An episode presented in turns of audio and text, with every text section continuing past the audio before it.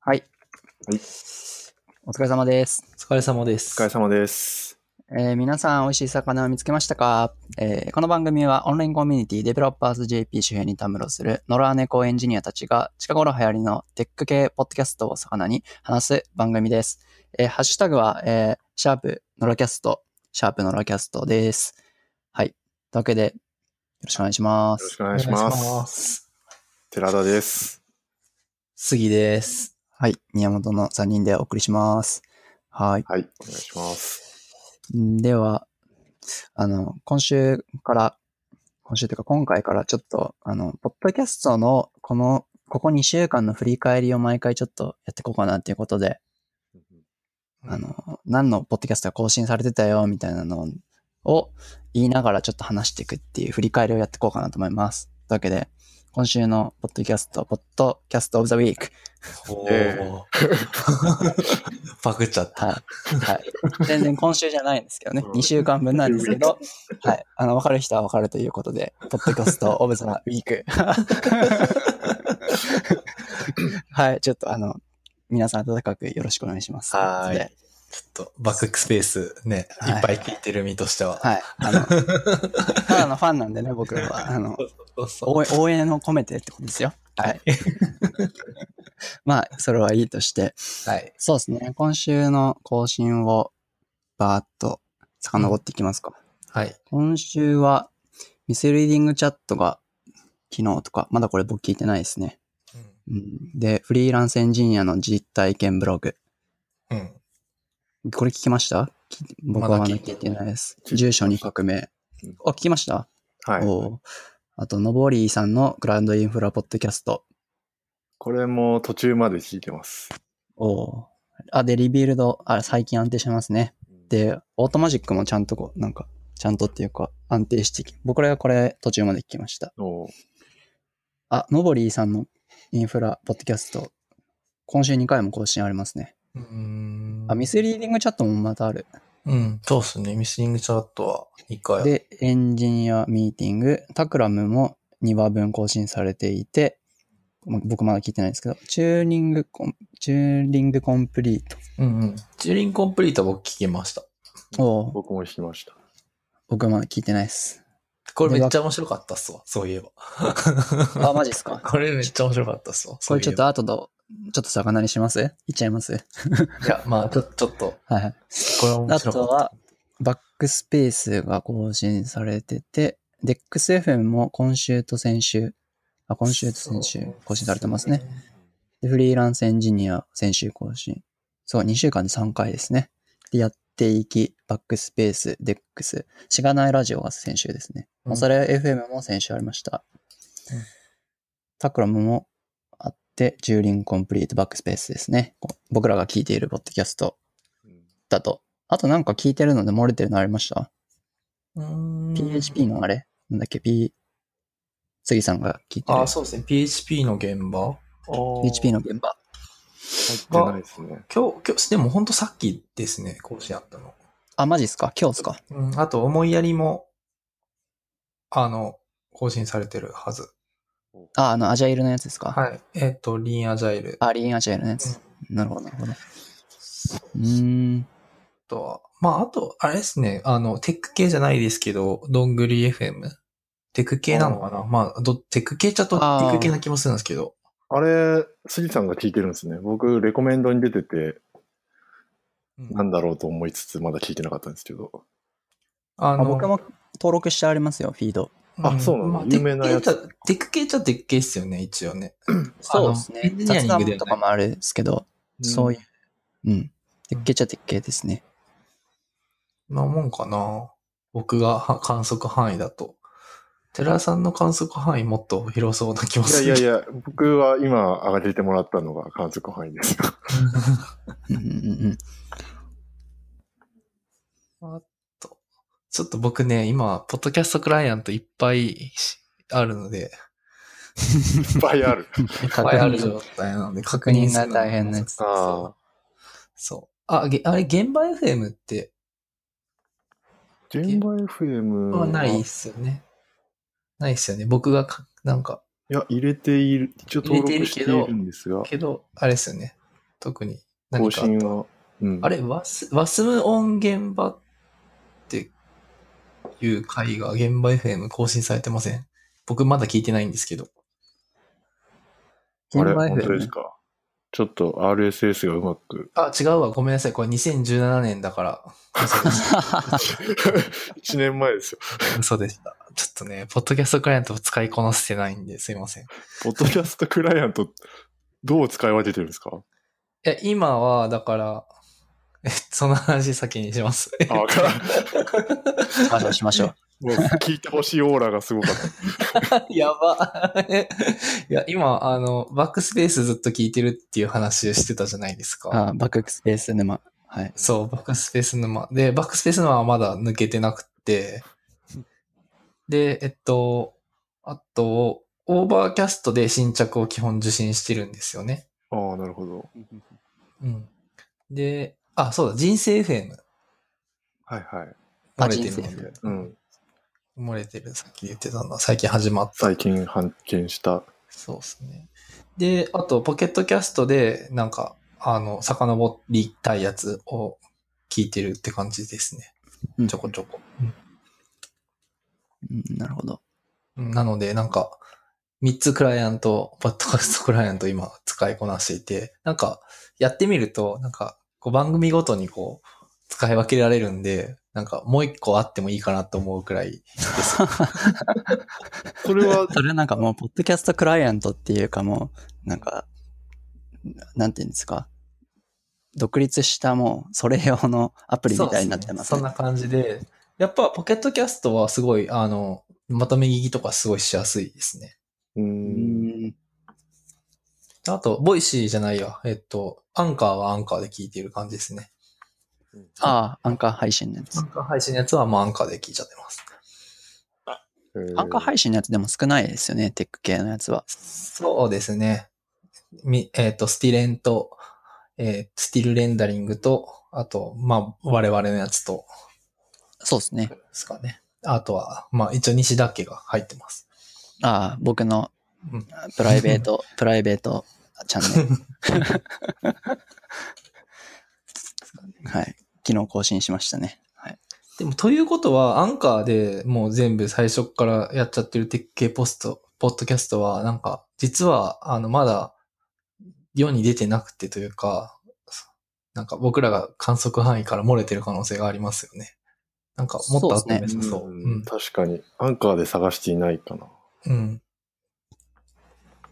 探してみよあ、そういえば全然話ずれちゃっていいのかな。いいっアすンよカーのうん iTunes 登録できない問題。う。ああ、寺今田、さんがめっちゃ頑張ってくれてる。絶賛のラキャストが直面している問題です。 あれ結構でかいですよね。ちょっと。うん。そう、ちょだっとかねら、そういうのもあるから、おそらくあるんじゃないかな。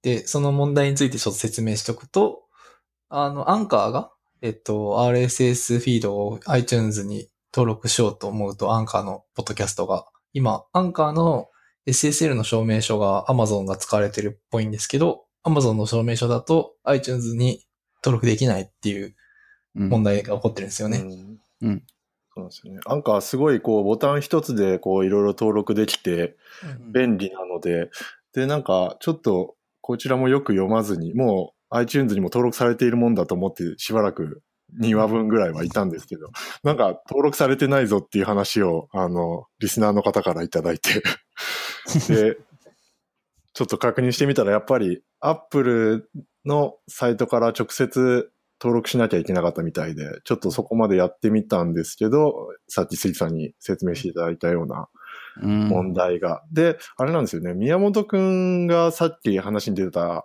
西田家 FM はもうすでに登録、さアれッてプルまもすしね。てて、うんそれは2月の終わりにうん。できたと、登録が。うんそうですね。なんで、うん、その3月以降のどっかのタイミングで、その、アップルのサイトを見ると8つほど、このプロバイダーの、あの、証明書は許可してますっていうリストがあって、うんその中に Amazon がなくて、あの、レッツエンクリプトとか入ってるんですけど、 まあ、そういう、なんか、規制というか、そういう制限が最近できたのかなっていう感じうんうですね。んそうですね。うん、一応アップルに問い合わせたら、まあ、ちょっと頑張ってみるよみたいなことは言ってたけど、多分、あ頑張んないと思うんで、ちょっとアンカー側に今、問い合わせて、なんとかならないか。アンカー、だって困りますもんね、アンカーの登録してる人たちが。そう、アンカーも困るはず。みん新なしく、うん新しくアンカーで始めた人たちかそうらですするねとね。。主要機能ですもんね。うん割となので、ちょっと、うん。なんとかしてくれるといいなっていう、うん。今ここですね。でもあの、Spotify はいはいが最近登録アンカーできるようになったんですけど、あはそうですはいはいはい。うん僕も、い。あの、なんか、西だけでちょっとその話題が上がってて、Spotify 経由でリスナーさんが増えたっていう話をしてました。 2倍ぐらい増えて、すちょごっい。とびっくりしてるんですよ。うん。マジかと思って。プライベートチャンネル。うん。なんか、バイリンガルニュースとかは、アンカーにしちゃえばいいのになって思っちゃいますけどね。その話聞いて。確かに相性良さそうですよね。うん、相性良さそうですよね。Spotify からバイリンガルニュースにうん行うんうって、んで、っていうのが、なんか、ユーザー層も、うんなんか洋楽好きな人とか、英語勉強したい人も多そうだし。うんうんうんうんうんアンカーはアンカー独自の機能があるので、なんかメッセージ送れたりとか、バイリンガルニュースとかめっちゃ来そうだし、うん、確かにあ。ー。確かまあ、あれですね、そもそもアンカー使わなくても、すあの、なんだ、Spotify 上で、あの、ボッドキャスト、あの、バイリンガルニュースが聞けるようになったら、いいだけかもしれないと思った。に。ままあそれはそうですね。だからそっちの登録を、まあ、じ自力でやればいいって話でもあるかもしれないですよね。そうですね。これ、あれ、教えてあげたらいいんじゃないですか。教えましょう。ちょっとあ の、全ポッドキャストを応援するポッドキャストなんで。はいそうですね。はいまあ、アンカーを使っとくと簡単にポチッとうん、うん。登録できますよっていう話ですね。はいそうですね。一回迷子になりましたね、今。どこすいません、すいません、なんか、何めの っ話ちだゃっけ出ました。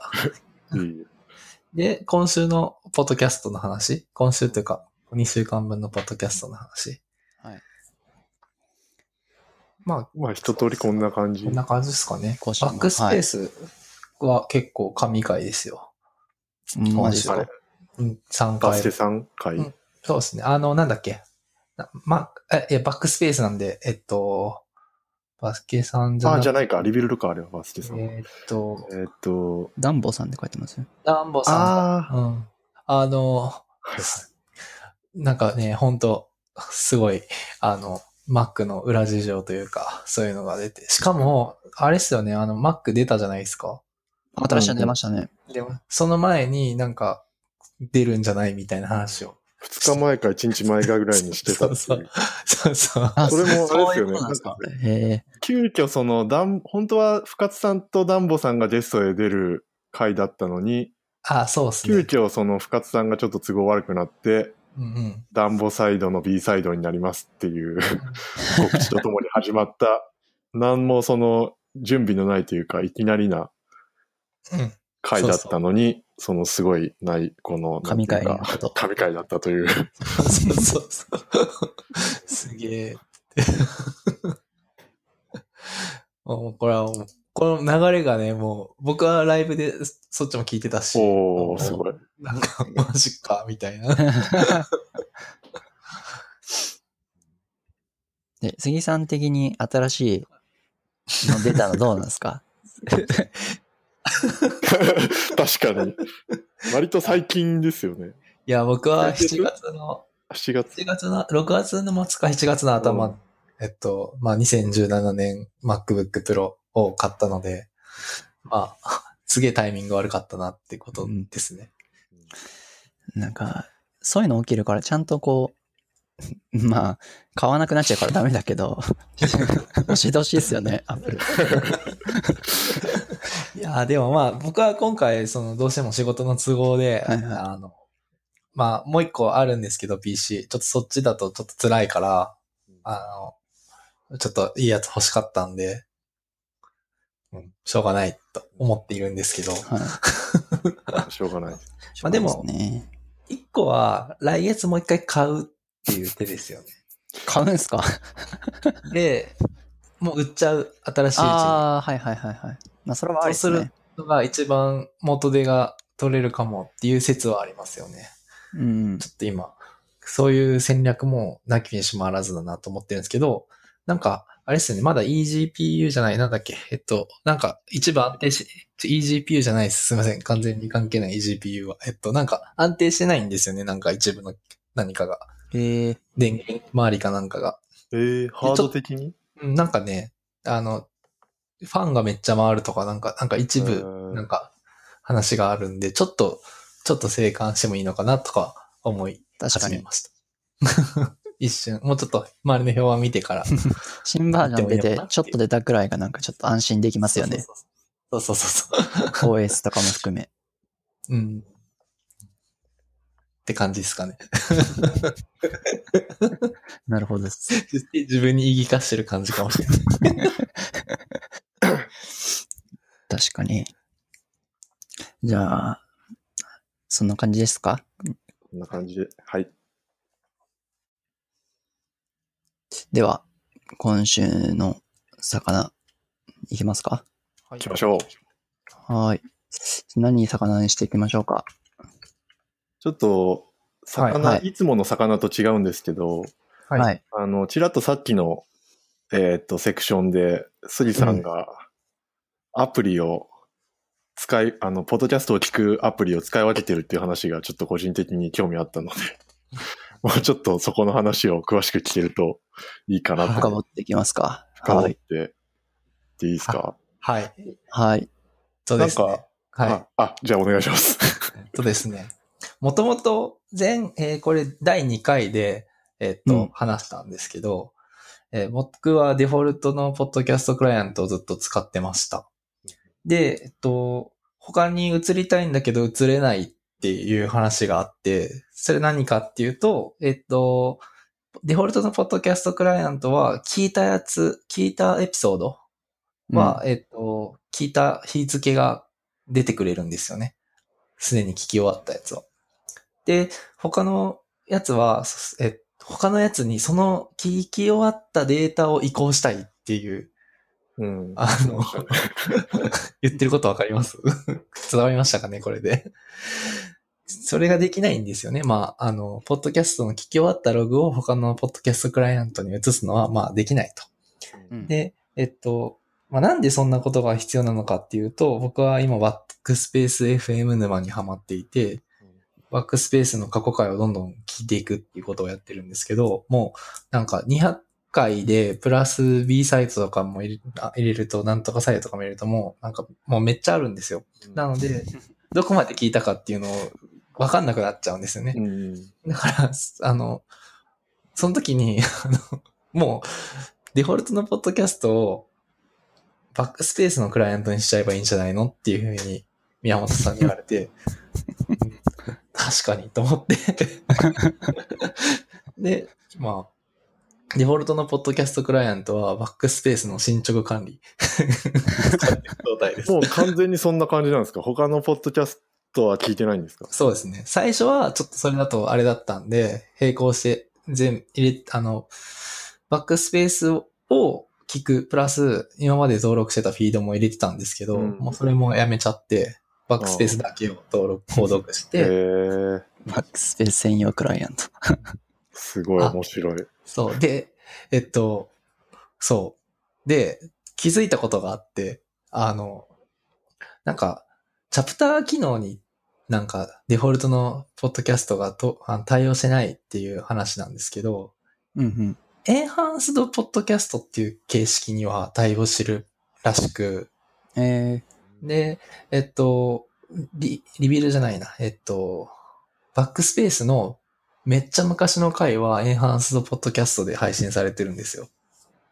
なのでうん、あの、チャプターが使えました。っー、え ていう気づきがありました。ー、それは古いフォーマットってことなんですかリいやレード今や対応してないってことは。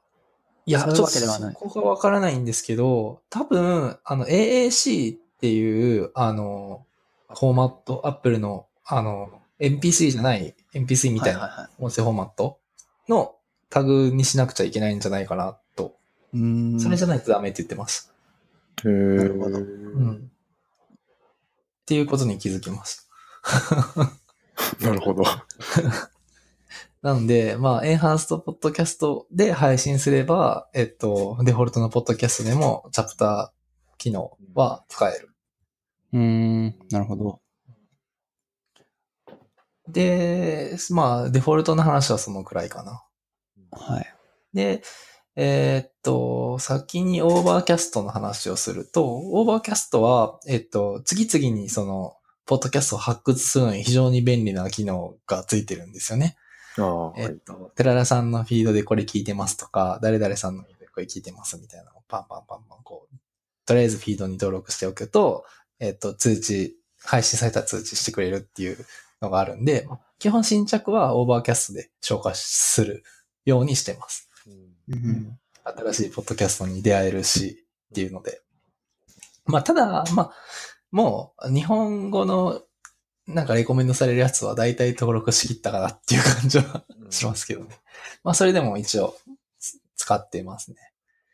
で、えーっと、あとは、ポケットキャストはもうこれ最強に使いやすいですね、やっぱり。うん。うん。あの、なんか、で、その使いやすさゆえに僕は今、 あの、バックスペース以外もまとめ聞きをする癖があるんで、 前、クモキャストそういえば聞いてないなと思ったので、クモキャストを入れて、えっ、と、全部クモキャスト今第1回から聞いてる感じですね。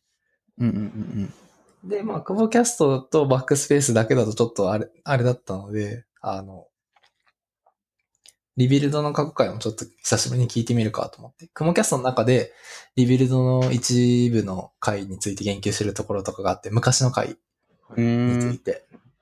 で、ちょっと聞いてみようと思って、まあ、たまにな、やっちゃいたくなる衝動で、直屋さん回を全部聞くぞって いうのも、もうシリーズで、この、先にこの回を聞いとくみたいな感じでダウンロードしといて、そうですね。空いた時間で聞くみたいな感じそう。そうそうそうそう。デフォルトだと、あの、ポッドキャストの再生順番を、あの、変更するのは難しいんですよね。できるんですけど、はいはいなんかちょっとやりにくいんですよ。デフォルトのポッドキャストクライアントだと。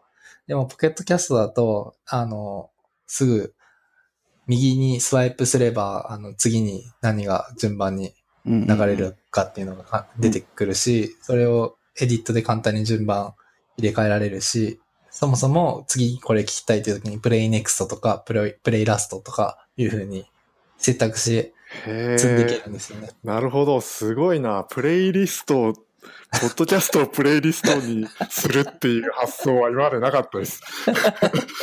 すごいな、それ。そうか、なるほど。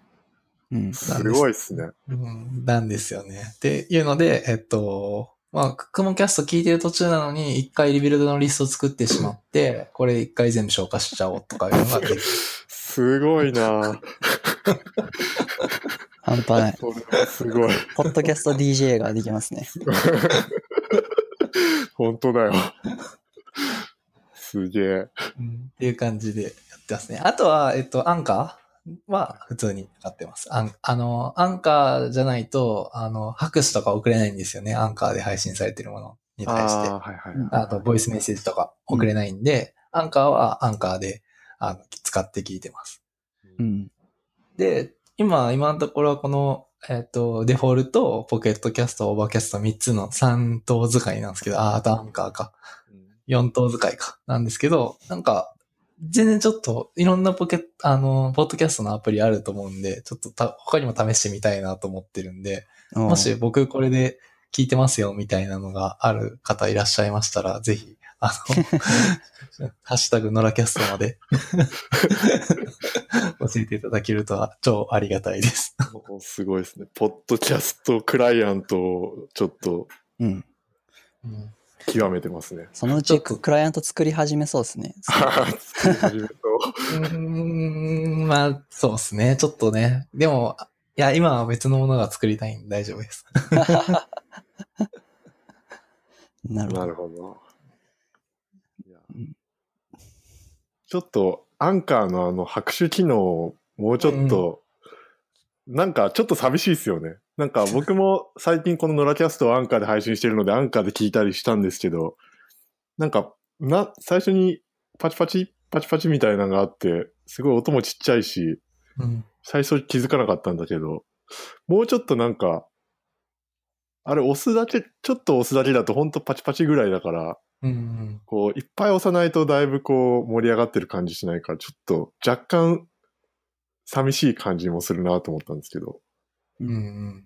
確かに。まあでも、あんまり入りすぎてもうるさいと思う から、あれがいい、あれぐらいがいいのかなとは思うけど、ちょっと他のクライアントにはない面白い感じですまあ、ちょっとアンカーも SNS 的要素も多分だいぶあるんで、うんその、そうですね。なんだろうな、ちょっと、その、単純に聞くってなると、やっぱポケットキャストとか、ね。うんオーバーキャストとかに比べると全然って感じはしますね。うんうんうん。なんか、あれ振ると拍手になるって知ってました。マジあ、か。そうなんだ。 はい。っていう押さなくていいんだ。地味な機能があるんですよ。へえ。まあ、振るのも大変だけど。はい。トリビア。超超トリビアス。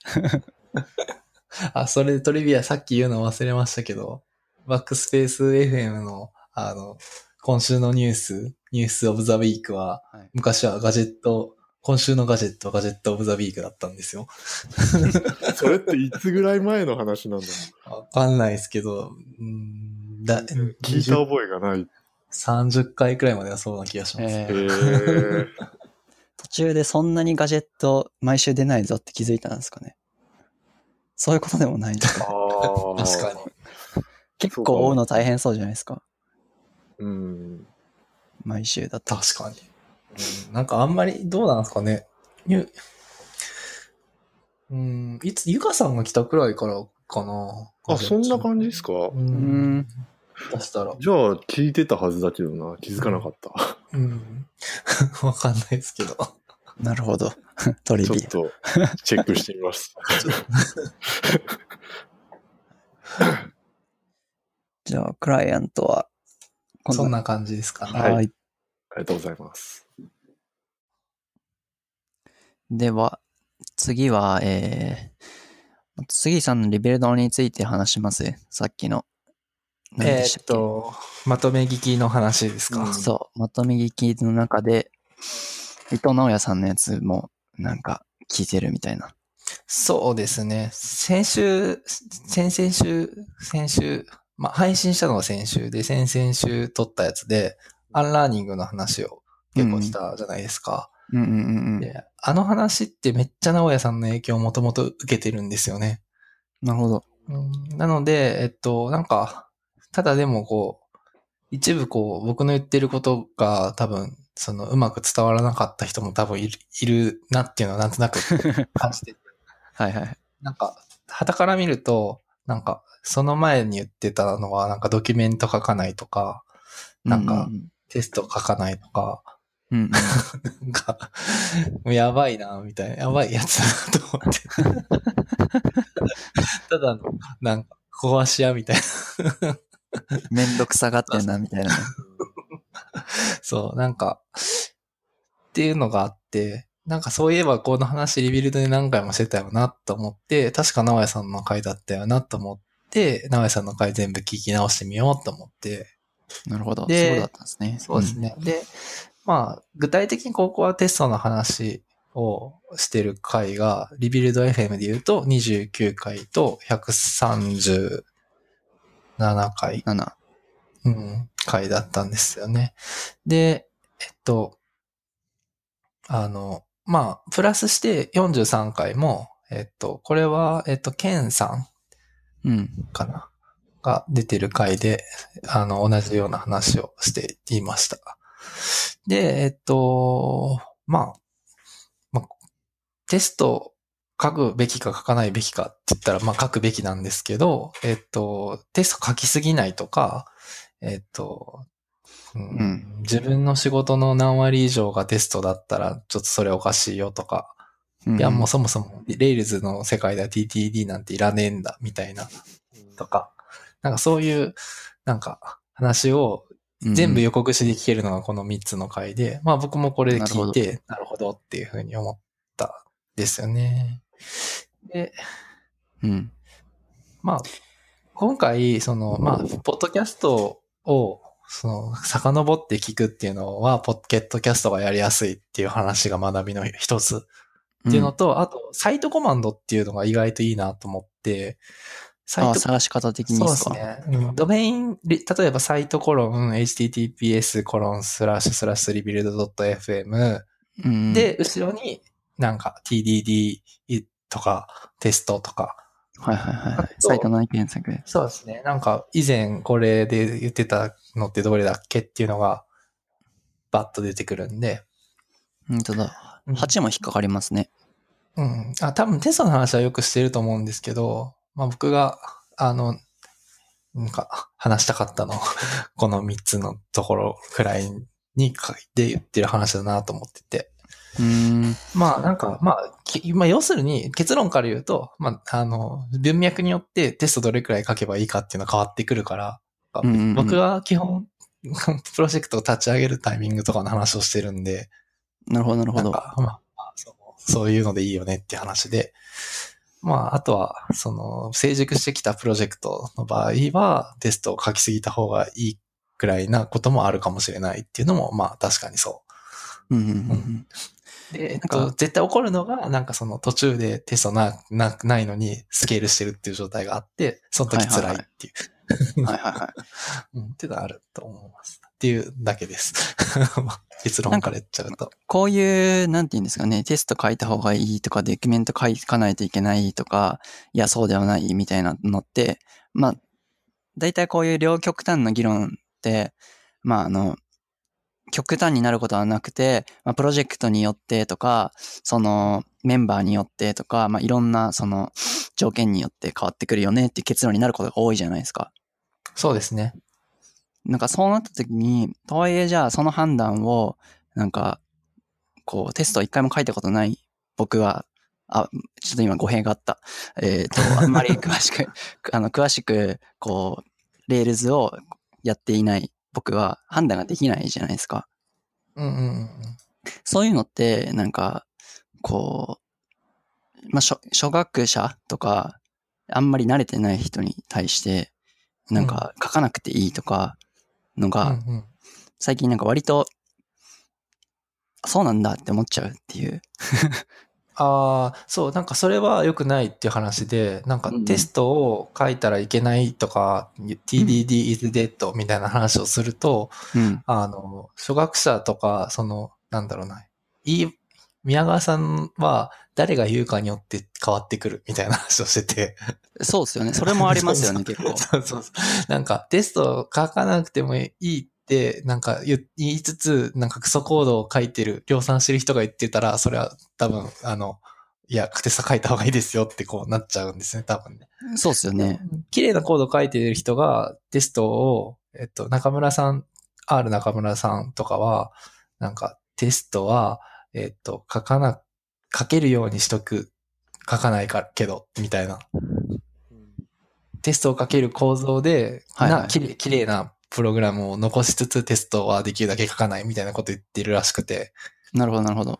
ううんん、なんかそれは要するに、えっと、テストって何のためにするのっていうのの一つに、まあテストのじゃない方のプロダクトコードの品質を一定以上に保つっていうのがあると思うんですはいけはいはどいは、そこを、あの、テスト書けなくなるようなコードにしないことって、あうんうんうんうの、んそもそも担保するっていううんうんうんうん。ちょっと高等テクニックだと思うんですけど、みたいなこと言ってる人もまあいたりとかしますよね。だから誰が言ってるかによって変わってくるっていうのは 本当そうだと思います。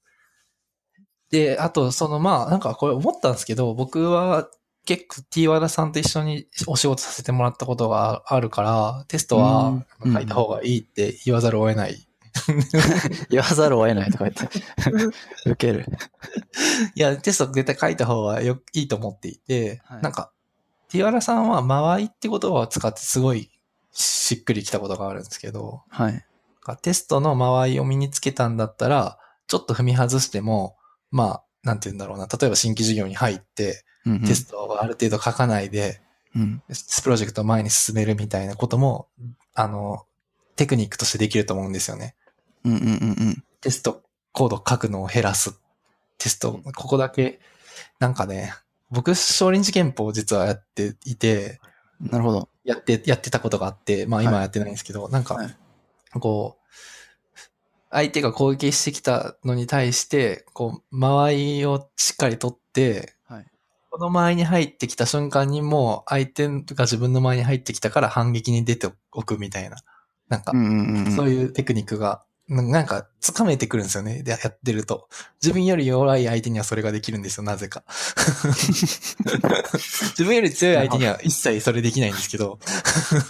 なるほど、なるほど。うんつまり、ここはテストを書いとかないと、もう一瞬で間合いにそれを入っている状態になってしまうみたいなところはテストを書いとくっていう。そうですね。。そうそうそうそうで、そう。ここはまあ、ちょっとぐらい入られても、あ入られてもというか、えっと、ここはテスト書かなくても、間合いには入ってこないなみたいなところだったら、来てから対応するみたいなとこそうろですそうよね。そうそうそうそうそう。みたいなのが、こう、結構、ま、あって、個人的には、それが身につくまでは、ちゃんとテスト書いといた方がいいんじゃないの、とは思います。で、それは、えっと、身につけるために、じゃあどうしたらいいのっていうので、TDD ブートキャンプっていうイベントがあるんですよ。へえ。その TDD ブートキャンプに一回参加して、なんかテスト駆動開発ってどんなものかっていうのを一通り体験するのがいいんじゃないかなって思いますね。なるほど。うん。なんか、なるほどね。もし、その、テストの書き方がわからないとかいうはいはいはいはところだったら、そういうの一回参加してみると本当いいと思います。い。なるほど。うん。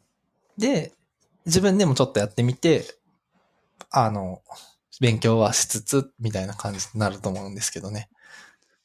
つまり、なんか、そういう TDD は死んだとか、なんうんうかんテストいらないとかって、割と、間合いがちゃんとつ、あの、広い狭い、ああれど、ちゃんと間合いが作れている人にしかそれはダメですよね。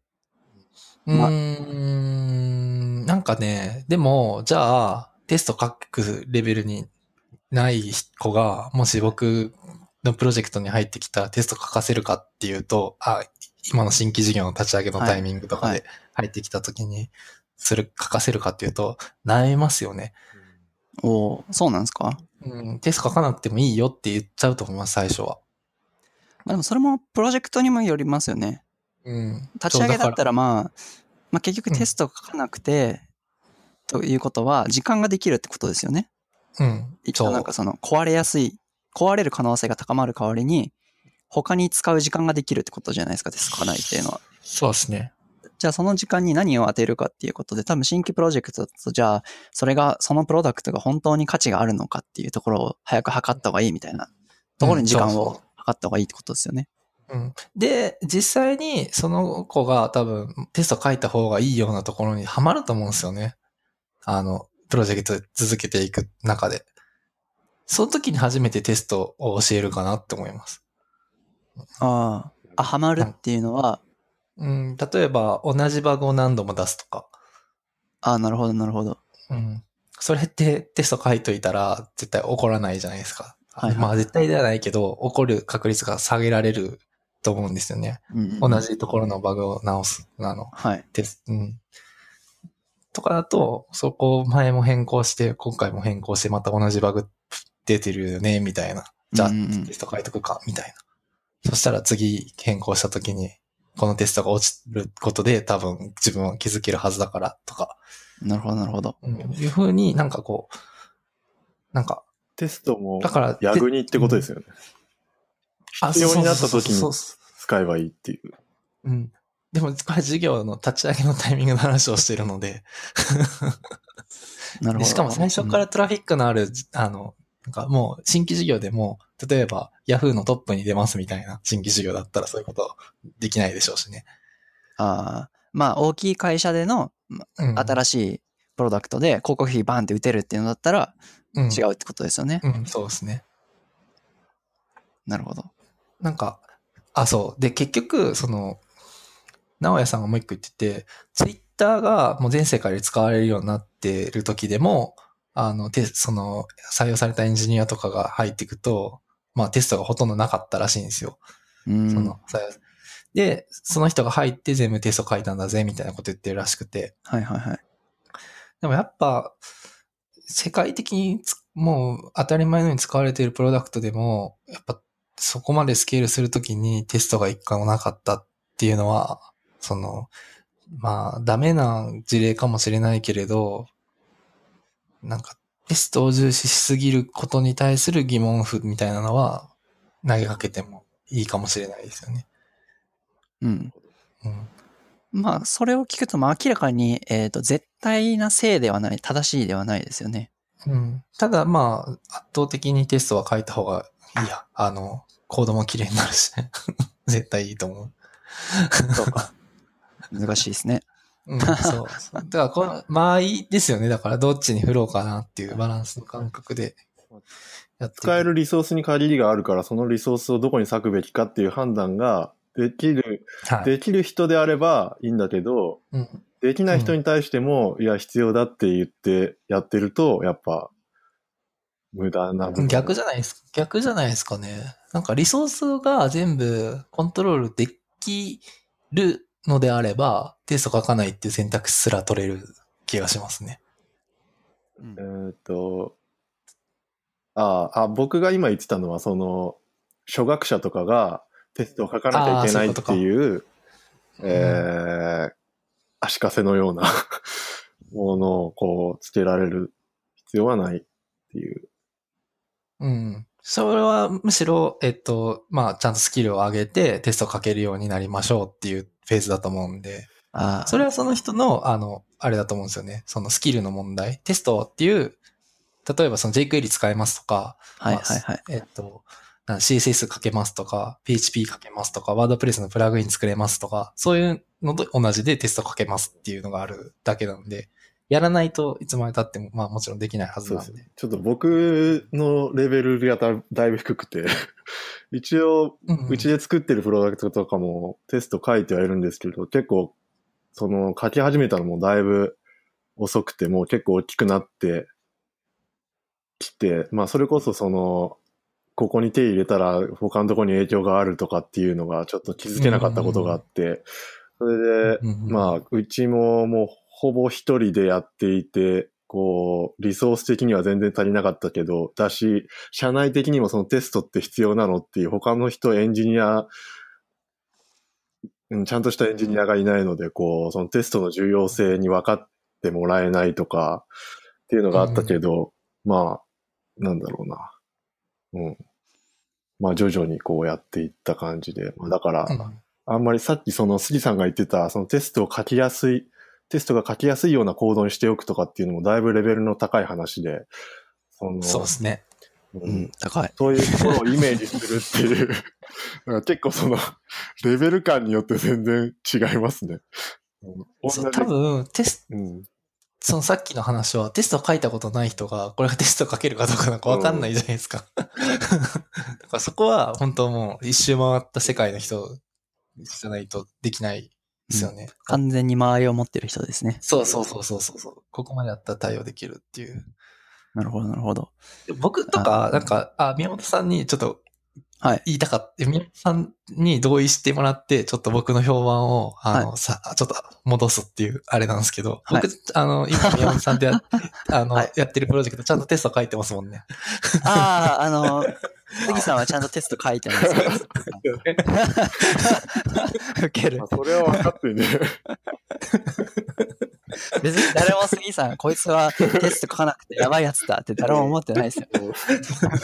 そう、これなんそこはか、安心してください。大丈夫です。あなの、んか杉ださかんらはテストちゃんと書いてます。けしかも、なんか、割とスピード重視のじ、あの、プロジェクトなんですけど、まあ、えっと、テスト書いてて、その方が早いと思ったんで、テスト書いてるんですよね。はい。うん、なんなんか、やっぱその、まあ、そその安入意な判断ですよね。まあ、今回の場合は、フロントはもう全部宮本さんがやって、サーバーサイド僕が全部やるっていう、切り分けがしっかりううまくいってる。反面、えっと、フロントの人が、あ、ここちょっと API1 個要素足りなかったなとか思った時に、なんか、お願いしなくちゃいけないみたいな感じになっちゃうんですよね。うん。だから、もう先に、えっと、ドキュメントとして、あの、吐き出すものは吐き出したいっていうので、テストをちゃんと書いてうんおくっていう。うん。テストから、あの、ドキュメントを吐き出すようなスタイルを取ったんで、もうちゃんとテストをかけとかないとっていう感じですね。安心感がやっぱありますね。っていう風にしました。 まあそれはでも、ほんといろんなパターンがある。まあ、このケースではって感じですよね。そうですね。そうでいいすね。な、勉強になりそうで、確かに。いや、勉強になりますよ、非常に。羨ましい。勉強代と思ってお金払ってます。 いや、まあ、それでも置いといて、なんかでも、あの、本当に、今話聞いてて思ったのが、なんか最近こう、プロゲートを初めてやりましたみたいな人、めっちゃたくさんいるじゃないですか。で、なんかレベルめっちゃ上がりましたみたいなことをこう言ってる人がいて、ううんん。もうそれとなんかすごい似てて、結局それなんか、サービス作りたいのであれば、それに向けてその技術を勉強しなきゃいけないはずなのに、その、ゴールないのに勉強だけしてるみたいな感じにすごい似てるなと思ってて、うで、んそれを TDD は絶対やろうねっていうのが、まさになんか、テストそれ何のためにいるんだっけっていうのがわかんないまま、テスト駆動って、まあテストから書き始めるってことなんで、うんだからそこが、あの、そういう意味でテスト駆動開発は死んだって意味が、今日ちょっとなんとなく初めてわかりました。うんなるほど。でなんで勉強したければ TDD ブートキャンプとかに行けばうんうんうん一瞬で。だから必要になったらそれをちゃんとやってとか、それをやった上で今のプロジェクトを照らし合わせているのかどうかを判断するってことをすればいいってことなんですよね。うん多分。だと思います。うんそうそうそうそう。なるそほうど。別なんで、なんかスキルをアップさせる話とプロジェクトを進める話がごったになっちゃっていて、っていうのはあると思いますね。なるなほるど。ほどいや。いい話でしたね。うん よいしょ。はい。では、次の魚に行きますか。はい。はい。魚、すごいちっちゃい魚なんですけ ど、はい。リビルドの最新回214回で、ちょっとあの、Mac の新しい OS の、えーベータ版かな、うんはいを入れたっていう話の中で、そのダークモードを使ってみたっていう話があってですね、うんうんその時に、えー宮川さんがそのダークモードの状態で Amazon のページを見ると、そのページがこう黒かったという、ちょっと未確認なので、本当なのかどうかわからないと本人も言ってたんですけど、まあ、とにかくその、なんかメディアクエリとか、そこら辺でこう、今の OS のモード、ダークモードなのかそうじゃないのかっていうのがこう、取れるらしくて、えあの OS のその状態に合わせてあのウェブの見た目を変える必要が出てくるとこうちょっうとんすごい大変になるなっていー、うめんどくさいですのね。を考えてしまったっていう、うん。えそれメディアクエリで取れるんですかなんだったかなちょっと、うんでも何かしらで、まあ、取れるってことですよね。うん、取れるらしくてでもそれが常識みたいになっちゃうとちょっと大変だなっていうつまりなんか、ダークモードの、s- Mac でダークモードに設定している人に対しては、ダークモードな CSS が当てて、そうそうそう普通のライトモードにしてる人には、普通のやつを見せるみたいなので、うん対応が、えーそこまでしっかりやるケースは2倍になる。2倍までいかないけど、うんめんどくさくなるってことですよね。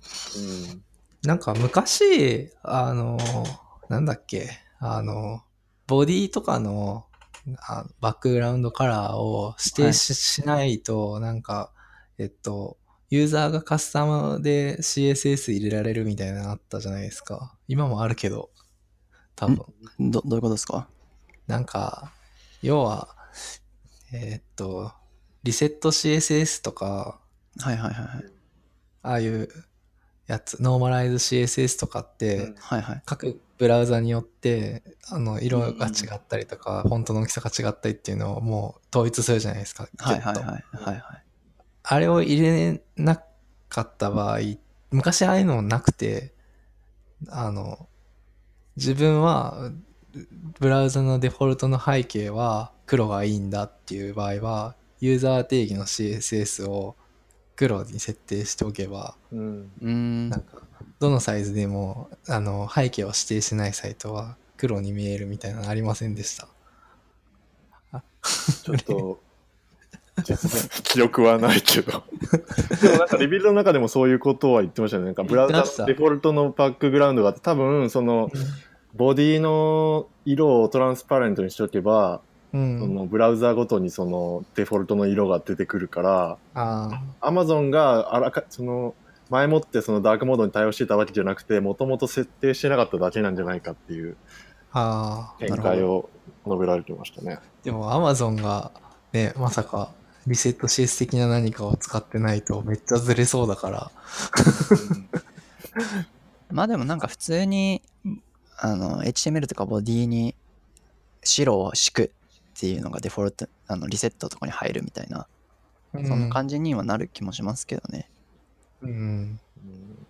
うん。なんか、ちょっと、そういうのもちょっと思い出しました。うん、まあそれならいいんですけどなんかお客さんがこうちゃんとダークモードの時はダークモードのこうスタイルにしたいみたいなことを言い出すと大変だなっていうそうまであすそね。れは、でも追加予算でっていうしかないかまあら。そうそれはいやダークーモードは対応範囲外とします。あでちゃんと書いとかないといけないですね。ドもう、あれもめんどくさくないですか対応が多いで、こう、ぜで、ブラウザーとかうんバージョンとか、そう一う応、ん。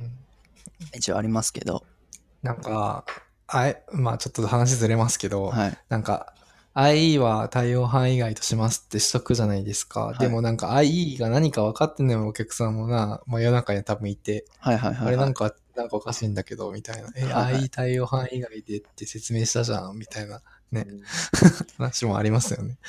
それは説明責任を果たせてなかったってことになるってことですかうんどっちなんですかね、それね。そういうのどうしてます毎回ちゃんと全部確認してます口頭とかで、もう書面には書いてますけど、うんそうなでんすかよ、ね見積もりの下にこう書いたりはしてるけどはい。同じく。改めてこうしっかりこうちゃんと読んでますか大丈夫ですかっていう確認まではしてないそこまではしないですね。うん。でも、その、じゃあもう IE 使えなかった、IE で使えないシステムだったら終わりだったんじゃんっていう時に、ね、IE で、ここだけ対応すればいいのに、あの、対応してくれないのみたいな話言われたら、まあしょうがないかそこだけだったらって思ってやっちゃいますけどね。あ、まあ、それの、ボリュームにもよりますよね。そうそうそうそうそう。全然わかんねえよ、これみたいになったら。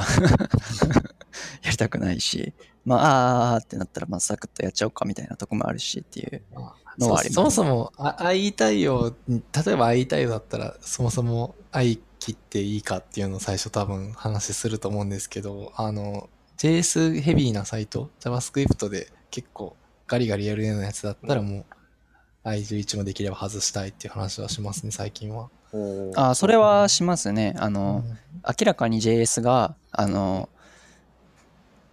ないと動かなそうみたいなゴリゴリな感じのやつは言うことは割と多いですね。そういえばへ。ーでもそそういうの求める人たちはまあわなんか割と分かってくれる気がします、そうですね。うん、なるほど。まあ昔ゴリゴリアニメーション使ってるのになんか i6 まで対応するっていうのがあって、 それはもそうれ死にそうでしたね。結局別ページ作りましたね。あああ、はいユーザー向けのサイトだったら、なんか、今は IE6 は別に、もう IE6 というか、まあ、11入れるか入れないかみたいな感じですかね。うんほとんどモバイルじゃないですか、もそうですね。そうですーね。それは、うん、アンドロイドに話もしました。う。話持ってきやすいですよね、今は。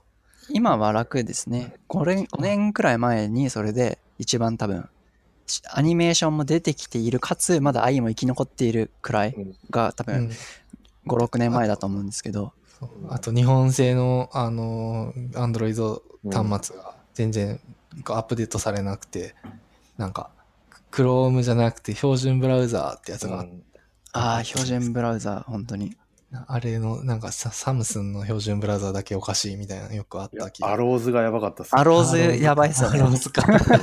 アローズ本当にアローズ、アローズ、本当死んでくれと 思って。そんなこと言っちゃいけない。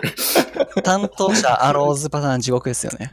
そう、本当それで、その担当者だけおかしいんだよ。アローズは、わあれはやばいですね。大変だった。僕も一回ハマりましたよ、アローズ。うんうん。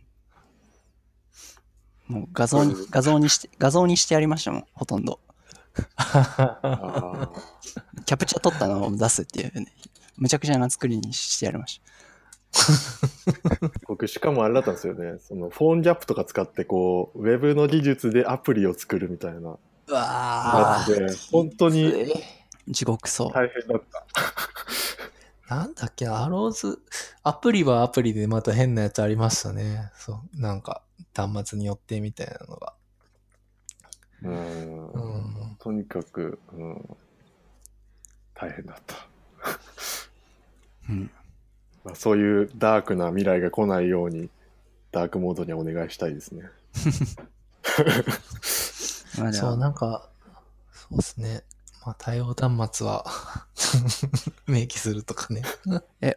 でも今後なんか新しい、例えばオキュラスの中で動かないとか、あれでは何何になるんですかあのブラウザ、オキュラスの中の。オキュラスはでも WebKit ですよね、他のブラウザ。ああ、そうなんですね。じゃあまあ、うんだから、WebKit か、WebKit か、ああれかわかんないですけど、えっと、ビューリンクかわかんないですけど、基本は、まあでもいい同じいい感じはなやつなんですね。ず。うん。あい、独自エンジンではないですね。うんよかった。でも今もうほとんど WebKit とかブリンクですよね。うんその、なんか、はいはい。例えば、D、DS とか、そういうやつに入ってるやつも。うん。まあ今更新しいの独自に作られてもうん。ついていけないですよ ね。うん。そうっすね。るほど でもダークモードの話ですよね。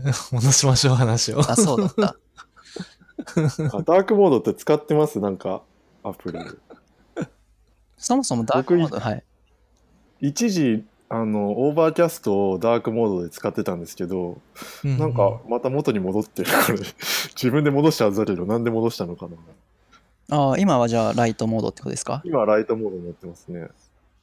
僕もたまにダークモード、あ、そう、あとそうだ、なんか、エディターとかどうですか、あエディターはね、うん。まあ、エディターは、 まあ、そっか、杉さんとかは、僕とかサブライム使ってて、もう真っ白にしてるんですけど、おー、マジか。あの、Mac のデフォルトのあのメモ帳とかの、もう白に青と赤みたいなうーやつんに。してて、で結構、他の人のエディター見ると結構黒い人が多いじゃないですかう。ん。僕黒っすね。僕結構あのターミナルとかとこう分けるために これはテキストファイルなんだっていうまあタ ターミナルでもテキストファイルいじれますけど、うん。なんか僕はそんなになんだろう、えー普通のテキストエディターはメモ帳だから絶対このただ今自分がいじっているのはテキストファイルなんだから自分が間違っててどっかがおかしいはずなんだっていうことを言い聞かせるために、 ちょっとうまく説明できないんですけど、結構昔って、なんか、どっかおかしいけど全然わかんない、自分は間違ってるはずないみたいな、こう思って、なんか、自分じゃない、関係ないところでおかしいんだみたいな、こう妄想にとらわれて、なかなかうまくいかなかったことがあって。 それは、未だに僕よくありますけどね、昔の。だからもう、ありますね 絶。対この単純なテキストの中にどっかに絶対その原因があるんだっていうのをこう、言い聞かせる意味で最初もう普通のプレーンなメモ帳みたいな感じでやったのをずっと引っこずって今まで生きてるんですけど。 なるほど。次回を込めて テキテキストファイルだよってことを白で表現してるんですね。そうなんですようーね。ん、なるほどね。だから白がデフォルトだけど、なんへえか電力消費とかってやっぱそういう、違うのそうかいうな理由でみんな黒にしてるんですかあれって。いや、違うんじゃないで単純に光を受ける、なんかブルーライトとかはなんか収まりそうじゃないですか、ちょっと。 ああ、まあまあまあ。してる方が。 そうですね。うん。コードは、まあ、僕はあのプロっぽいから黒にしてますね。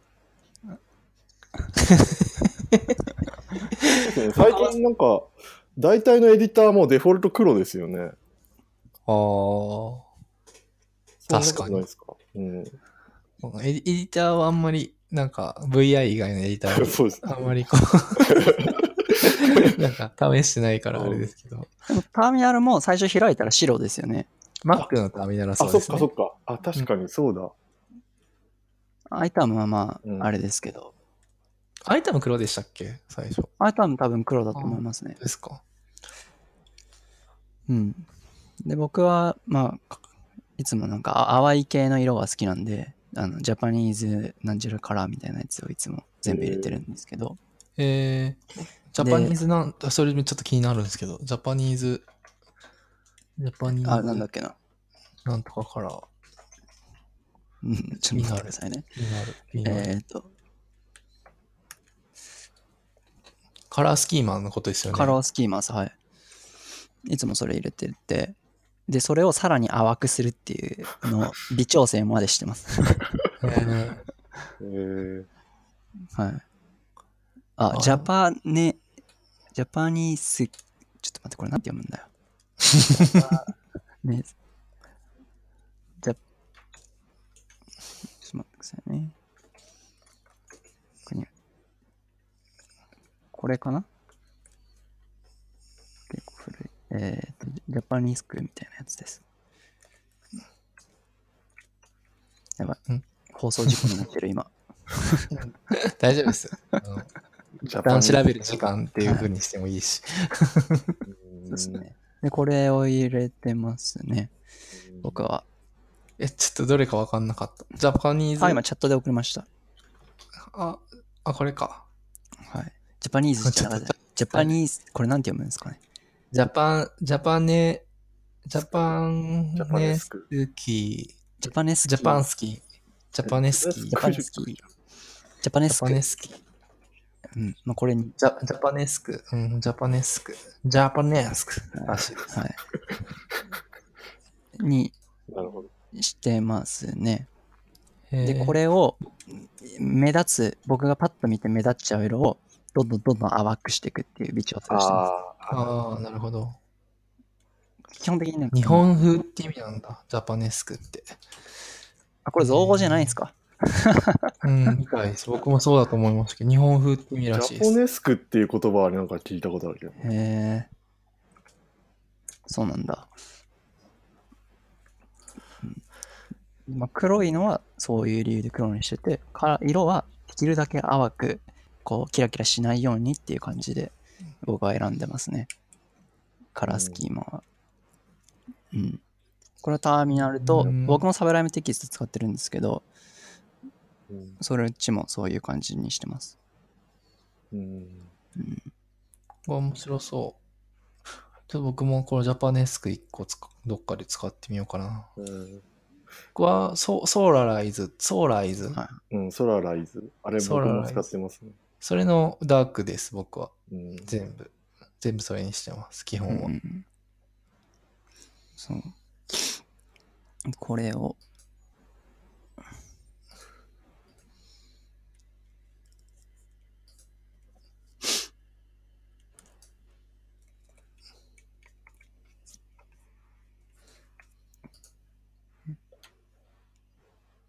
アプリのダークモードとか使わないんですか今皆さんアプリのダークモードはね、実は。ああ、でも Chrome は黒いですあ、ね。マジですかああ。ク黒ロー黒ムってどういうことですかえっと、シークレットモードじゃなくて。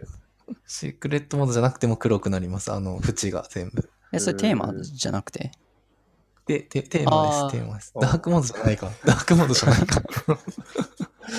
あ、ダークモードはね、同じこと何なんですか何の色僕はあの、ディスコードは、あの、黒いのが嫌で読みづらくてすごく。で、一応白にしてるんですけど、タブは黒いままなので、ちょっと、なんか中途半端で今、ダセえなって思ってます。うんうんうん、うん。黒にしてたのなんかあったかなないな。ない。で、あのあれは、あ、そうだ、あとあの、僕、あとソース3も使ってるんですけど、Git あーあ、かっこいいですね、あれね。一回見せてソース3も黒ダークモーえド、ーダークモードあって。えー、そうなんだ。知らなかった。あれも、えっ、と、プロっぽいからそうしてます。 なので、あ、そうですね。あの、仕事感が出てる、あの、俺はプロだって思い聞かせるものはうん黒ですうん。ターミナルうん、エディター、Git とか。なんか、 フォトショップも黒いし、フォトショップってもともと黒か。もともと黒です。なるほどね。あ、そういえばあまったねあんまりダークそんな理由はないです。うんダークこれきつくないこの、今ソースツリーのダークにしてみたんだけど。あの、最初、もう全然慣れずに、3、4回こう、ピボットしてたんですけど、ダメだ、俺はプロだって言って黒にしました。じゃあ今は慣れてきました。へー最初、本当に結見構ギラれギラ見なかったですね。ギラギラしてギるラギ。うん。すげえ見づらかったですね。プロだったらあれなんじゃないですか。暗い部行かなきゃいけないんじゃないですか。暗いベッドなんですか。え、あ、えコマンドラインで。ああ。マウスなんていらねえみたいなようなノリってことですよね。確かに。嘘です。別に煽ってないですけど。いや、まあそうなんですよね。プロだったら、本当は、うんだからプロっぽい。だからそもそも、多分プロだったら Git もターミナルで打つし、多分うんうん。ターミナルの中で、多分ビームとかで書いた方が、全部もう黒で収まりますからね。うんけどそれができないから見せかけてるんですよ、ダークモードで。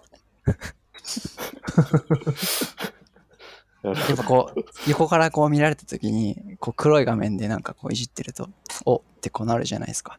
横の横の人あがー黒い画面で何かを書いていたら、この人はエンジニアかなって一瞬思いますよね、やっぱり。うんでも一般的にそういうイメージありますよね。 あとなんか、なんかのポッドキャストで、なんかうんご家族のいる人で、お父さんが黒い、お父さんのパソコンが黒い画面の時は話しかけちゃダメよってこう教えてるっていうエピソードがありました ね。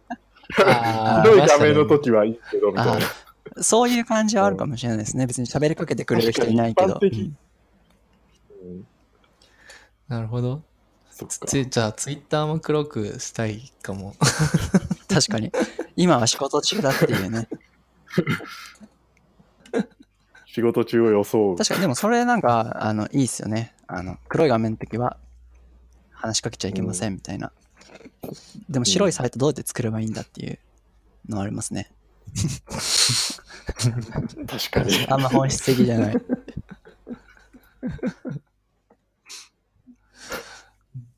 ダークモードじゃあみんなつ、あんまり、えっと、違うか。えっと、P- PC は、あの、仕事系は使ってる僕けど。僕はそうですね。はい。うん僕もまあ、そうですね。そうなります、結果。ソース3とかは、うん僕もはあれですけど、コマほぼコマンうドんでしかやんないけど、えっと、エディター、まあ、IDE たまに使うんですけど、あの、なんて言うんですか、あの、Ruby は Mine いはい使うんですけど、たまに、たまに、たまになんですよ。たまに強調しますね。いや、本当あの、いや各方面からちょっと怒られる可能性があるんで。そうなんです か。いや、わかんない。ビーム、ビーム勢として、ちうょんっと。 裏切ったんかみまたあいちょなっ。とぐらいの浮気はいいんじゃないうんでも、まあ、あれですね。あの、黒、黒ですね。うん。なるほ ど。まあ、ダークモードはこんな感じですかダークモードの話でし雑い、雑い感じの話でた。す。すごい。すごい脱線しまくってる。うん。はい。そう、スマホの画面で黒は結構、うん、微妙でしたうね。ん。スマホもなんか見づらいですよね。僕は。うん。今のところで。いろんなもので試そうとはしてるんですけど、Kindle とか、ああ。あとリえ、Kindle ダークモードってなんですかありますね。反転しますね。へえ。 Kindle は僕は、あの、なんか、ちょっと、淡いクリーム色みたいな背景 にしてますね。あと、リーダーっていう、あの、RSS リーダーのアプリうん。使、よく使ってるんですけど、これも読み物系ですけど、これも、あれですね。うん、く、あ黒にはの、箱みたいなアイコンのやつですか星ですね。星みたいなアイコンのやつです。ああ、茶色っぽい。うん、えっと、今は灰色になりました。あ昔そう茶色でした。ううんん。うーん。なるほど。ないな、そう考えると。黒で使ってるの。ツイッターもなんか、一時期黒にしたりしてましたけど、合わなくて戻しましたね。うん。うん。そんな感じなのかな、みんな。まあなんあか、デフォルトの方が、一回試すけど、またデフォルト見て、やっぱこっちの方が良かったっていうのはよくある気がする。そういえば、うんオムニフォーカスも脱挫折しましたね。あ黒から、 あ、でも、黒ダークモードから。なるほど。オムニフォーカスはでも黒にしないとうんうん。プロっぽくないですよ。そういう分かりやすいポリシーがあるのはいいね。考えなくていい。確か確かに。それは、まあありあるようでないですけどね。はい。じゃあ、プロなら黒でっていうことで。 そこじゃあ、スラックも黒にするか。スラックはテーマ自分で作れますよね。あ、そうなんですか。確か、作れなかったかな。これカスタマイズできるんだ。できた気がします。ああ、でき、できそうですね。うん。えー。あ、これいちいちでもチャンネルごとに変えないといけないのか。チャンネルっていうかワークスペースごとに。ああ。めんどくさいね。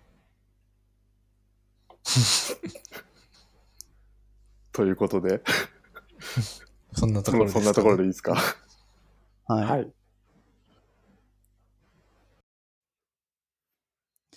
じゃあ、最後の、うん魚いきますか。はい。魚というか、はい。えーと、なんだっけ。ジャスパはい。あれですね、第2回かな第1回コードランチの話したのって。そうですね。第1回じゃない第1回か。うん第1回の時に話したコードランチの作者の、あ、コードランチのやってた丸山さん、著者が、うんえっと、が作った、えー、なんて言うんだアプリ。ー、アプリですね。ギター GitHub リーの。リーダー用アプリリー。ダーはい。はいを、えっ、と、オープンソース化されたと。おーもともと、確かお金がかかるんですよね。そうですね。僕、か、あ、お試ししてたのか。うん。前回、その、い第1回で杉さんにお勧めしてもらって、僕もちょっと使ってみてましたね。うんうん。なんか、それで、あれですね。あの、まあ、その時はちょっとお勧めしにくかったんですけど、あの、まあ、オープンソースというか、タダになったん で、おまあ、ただになったんで。そう、使えますよって、皆さん使ってみてくださいっていうだけですっていうところですけど。まあ、なんか、話してたことに進捗があると、こう、話しといた方がいいのかなっていう。あ、確かそうに。ですね。うん勝手にお知ら せ。そう。あとは、寺田さんは、あの、コードランチの次の回を2年くらい心待ちにしてる。そうで すね。まだ最新回来ないですね。そう20 21回ですか。ほああ、そっか、ホカッチャさんと最後の21回ですか。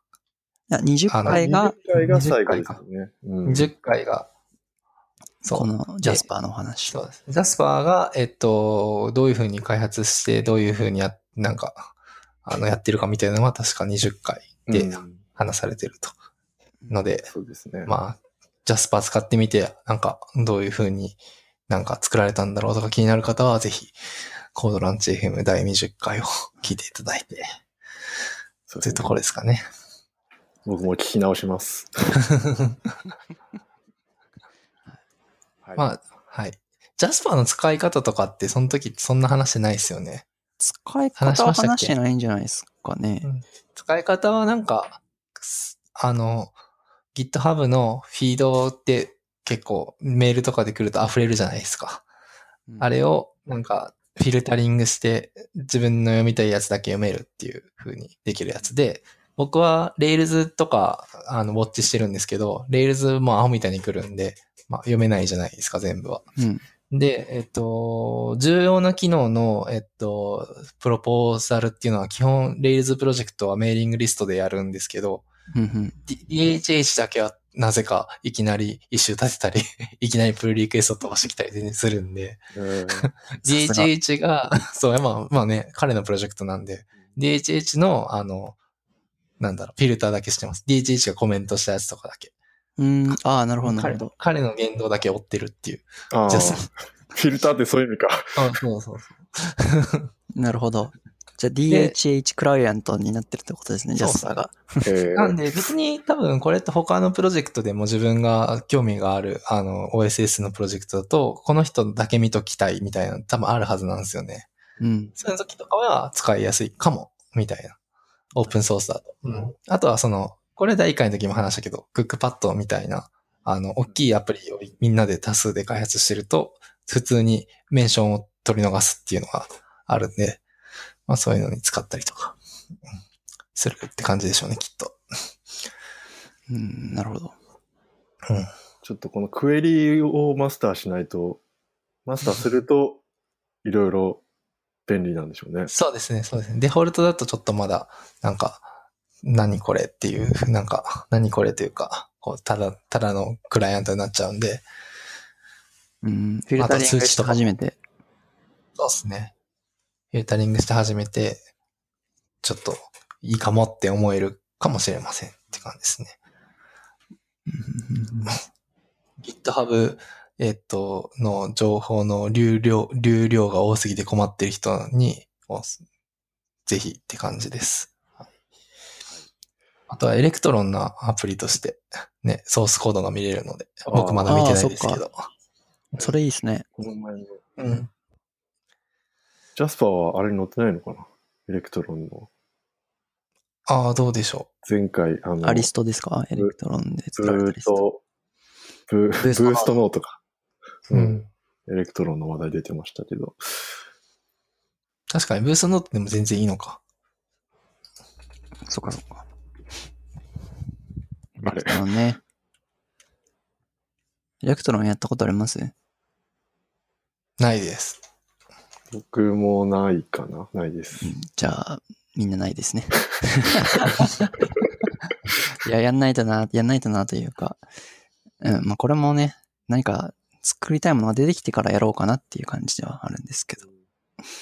うん。僕は今の、あの、ブログ、はい。アプリ作ってるじゃないですか。はい勝手に自分の。はいあれを、エレクトロンでクライアント作ろうかなと思ってます。うんなるほど。いや、とりあえず、え、うん、API 立てるところがまだできてないんですけど、API 立てて、それをリアクトネイティブでおう iPhone アプリとクライアントアプリとつ、あの、エレクトロンでクライアントアプリ作ろうかなと思ってました。なるほど。うんそういうことか。まだ全然思ってるだけ です。じゃあもう来月くらいにはできるって感じですかね。いやー、どうでしょうね。あ、ポッドキャストクライアント、ポッドキャストクライアント作ろうかな。いやそんなことやってる場合じゃないあな。ーエレクトロンで、エレクトロ ンで。面白そうだけど。 Mac のポッドキャストクライアントってなくないですかあるんですか iTunes、 ?iTunes。 iTunes。あ確かにないかも。あるかもしれないです。あったら教えてほしいですね。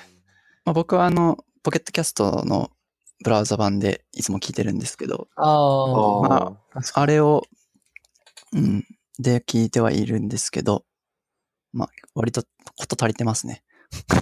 うん。はい。まあ、そんな感じですかこれは。そんな感じで。はい。はい。